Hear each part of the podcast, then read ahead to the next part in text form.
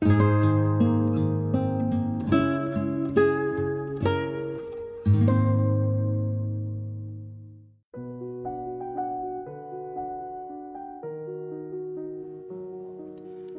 bạn đang nghe truyện ngắn Vài giọt nước mắt trong rượu vang đỏ của tác giả François Sagan qua giọng đọc của Đông Hải, Ý Nhi và Hà Trinh.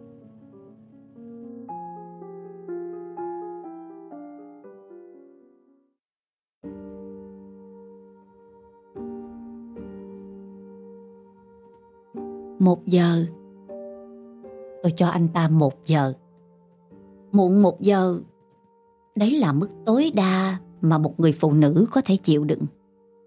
Dù sao, cũng là với một người phụ nữ như tôi. Một người phụ nữ hạnh phúc đã có chồng, xinh đẹp, được công nhận là đẹp, đáng khao khát, được khao khát.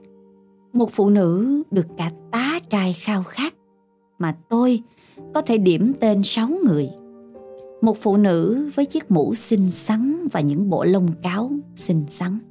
Chờ đợi nửa tiếng đồng hồ trên ghế đá trong một công viên nhỏ ở Paris. Một người đàn ông trễ hẹn, đó là một điều xấu hổ. Khó có thể tưởng tượng, thật lố bịch.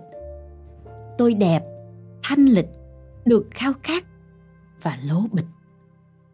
Nhưng trong một tiếng rưỡi nữa, tôi sẽ còn ở đây. Và nếu anh ta đến, tôi sẽ dẫm nát cái mũ thảm hại này và để những con vật bẩn thỉu này trên ghế. Và nếu anh ta đến đến đúng giờ, tôi sẽ khỏa thân trong công viên này và đi bộ theo anh ta khắp thành phố. Còn nếu anh ta không đến, thì tôi tự sát. Tôi về nhà. Tôi hôn henry tôi để mũ lên giường vì điều đó mang đến bất hạnh. Và tôi treo bộ lông cáo lên mắt áo vì tôi bản chất vốn gọn gàng. Rồi tôi lấy trong phòng tắm xinh xắn chiếc lọ khuất sau đám đồ tẩy trang. Tôi dốc hết ra tay và tôi nuốt những viên thuốc đắng ngắt màu trắng ấy, từng viên một cùng với nước ấm. Số lượng vừa đủ, không quá nhiều, không quá ít tôi sẽ không tặng cho bản thân trò nực cười được thấy mình thất bại. Nực cười? Thế là đủ đối với tôi rồi. Yêu đương nực cười, sống nực cười, nhưng chết thì không được khôi hài tôi không hài hước được nữa. Tình yêu, đúng, với chữ t, nhưng chữ h và chữ a của hài hước đã từ lâu ra đi qua lối cửa sổ cùng với Bernard Fargus.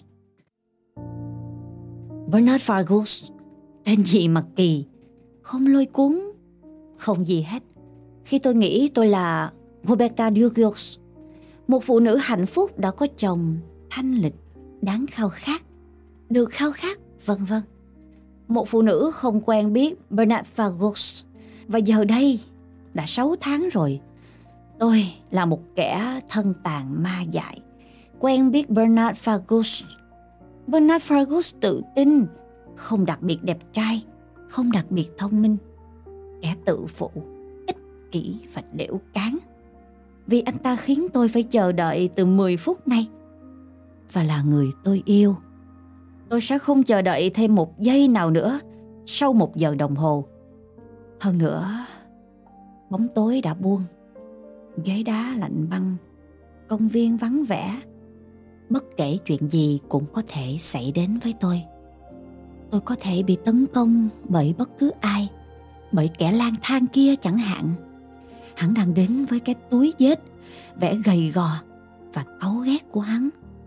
Thậm chí, hắn còn chưa già. Hắn rất có thể sẽ vặn cổ tôi.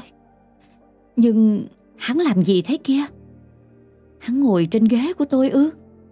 Thật là quá lắm hay ta có vẻ gì đó? Tôi trong bộ lông cáo. Còn hắn trong mớ quần áo cũ. Việc này sẽ khiến bernard cười khẩy nếu anh ta đến.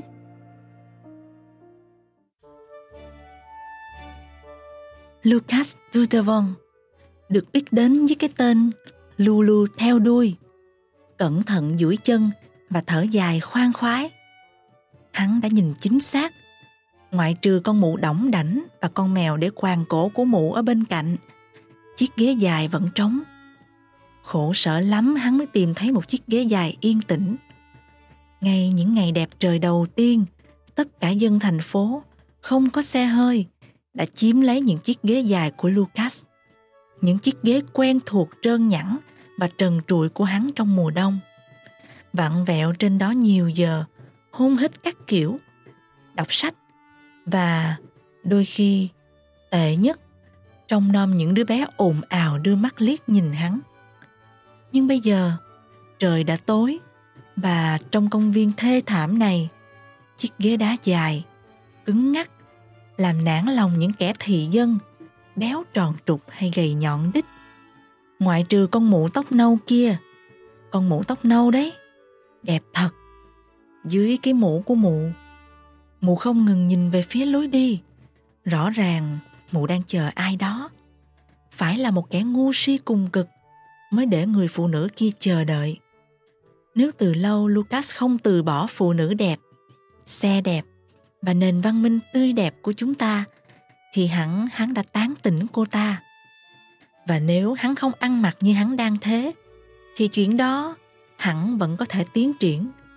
Ở tuổi 38, ăn mặc chỉnh chu và vui tươi, hắn nhắm vào ai hắn muốn. Anh chàng Lucas đẹp mã của những năm 1960. Hắn mở túi vết, tóm lấy chai rượu quý giá đầy ắp, mở nút, nóc ừng ực. Nhưng động tác của hắn đột ngột dừng lại.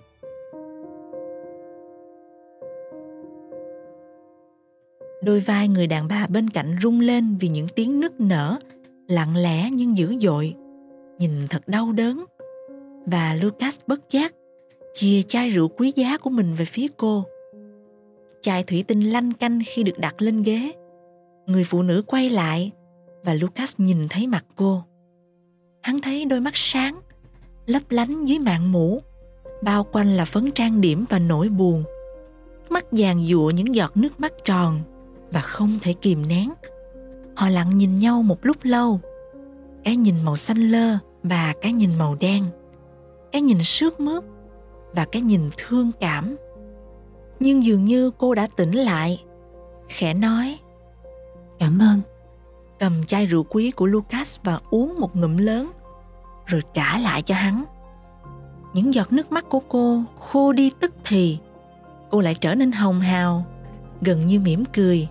Và một lần nữa lucas tự hào ghi nhận những công hiệu khó tả thành lời của rượu vang đỏ nó khiến ta dễ chịu Hắn nói với tất cả lòng kiêu hãnh của tay bợm trung thành. Rất tốt. Cô vừa đáp, vừa lấy khăn mùi xoa ra khỏi túi. Cô hỉ mũi vào khăn và mạnh đến nỗi tiếng ồn làm chính bản thân cô ngạc nhiên. Cô đưa mắt nhìn Lucas vẻ xin lỗi. Nhưng hắn ta, hào hoa phong nhã đến tận chân tơ kẻ tóc. Đến lượt mình là một ngụm và ra vẻ không nghe thấy gì ngoại trừ khúc ca tuyệt diệu của rượu vang trong các mạch máu của hắn. Nhãn hiệu gì vậy? Cô hỏi. Nó, tôi không biết. Lucas trả lời trong lúc chùi mồm lên tay áo. Dù là gì, nó cũng 13 độ. Tôi thấy nó ở nhà Robert, một người bạn. Cô muốn một chút nữa không? Hắn lịch thiệp đề nghị, nhưng không nhiệt tình, bởi vì thật ra hắn tính dành chai này cho buổi tối. Không, không, cảm ơn nhiều. Người phụ nữ tóc nâu tế nhị trả lời. Nhưng nó đã vực tôi dậy. Thật đấy Tôi vẫn thường cần nó. Vì chính cô đã tự ám chỉ những giọt nước mắt của mình Nên Lucas có thể dò hỏi nguyên nhân. Cô buồn. Hay người ta cho cô leo cây? Tôi cho rằng người ta đã cho tôi leo cây. Cô nói Giờ đã hơn nửa tiếng rồi. Tay đó là đồ ngu. Lucas quả quyết nói. Một kẻ vừa ngu vừa thô lỗ. Nếu cô cho phép tôi nói thế. Nhưng tôi sẽ không chờ quá một tiếng đâu. Cô cứng cỏi tiếp tục. Vậy đó Tôi đã tự thề như thế. Đúng 6 giờ kém một phút Tôi đứng dậy về nhà và thế đó. Nếu là cô Lucas bắt đầu. Thì tôi... Ồ, Và sau đó Hắn đưa tay là một động tác mơ hồ, mặt hắn trở nên tư lự và gần như đẹp trai. Roberta nghĩ Nếu là tôi ư? cô nhắc lại. chuyện không liên quan đến tôi. Lucas nói Nhưng ngày trước, tôi đã chờ đợi nhiều phụ nữ trên những chiếc ghế dài. Và lần nào kéo dài hơn một tiếng 15 phút thì cũng đều kết thúc tệ cả. Đối với tôi thôi, tôi muốn nói vậy. Cô nhìn hắn chăm chú. Thế còn những lần khác Khi anh bỏ đi trước á Khi tôi bỏ đi trước, nghĩa là tôi hoàn toàn có thể bỏ đi. Lucas nói đồng thời cũng nhìn cô. Chuyện ấy họ hiểu ngay tức khắc. Và sau đó, họ đến nhanh lắm. Bầu không khí im lặng suy tư bao trùm. Roberta và Lucas giống như cặp đôi phúng dụ về một nhà hiền triết và học trò. Cô nhìn đôi bàn chân hắn, rồi lối đi, như thể lơ đảng. Cô chìa tay về phía Lucas. Hắn cam chịu, đặt cái chai vào tay cô. Hắn có sứ mệnh chăm lo cho cô. Cô uống một ngụm lớn, hắn buồn rầu nhận thấy và cô dùng tay áo bằng lông thú đắt tiền lau miệng giống hệt động tác của hắn. Và khi họ bắt kịp anh thì sao? Cô ngập ngừng hỏi. Thì lúc đó, tôi đã trở về nhà. Lucas đáp và bất giác cười. Bởi vì hắn thiếu ba chiếc răng cửa và điều đó làm hắn khó chịu trước người phụ nữ mới bị hắn quyến rũ. Và ở nhà tôi, có cô Clapinet. Cô ấy yêu tôi. Hắn kết thúc ngắn gọn, nếu không nói là hợp quy tắc ngữ pháp. Thế là Hắn phát một cử chỉ mơ hồ với từ thế là nhưng ý tứ lại rõ ràng Thế là một khi nồng nhiệt dưới cây cầu của tôi với Clapinet. tới mức tâm trí Roberta bị cùng suy nghĩ ấy xâm chiếm Thế là một khi nồng nhiệt ở nhà tôi đại lộ Paul Dumer với Henry. cô từ từ đứng dậy cô phủi bụi Một người phụ nữ tuyệt vời, mặt đẹp và mọi thứ. Tôi đi đây.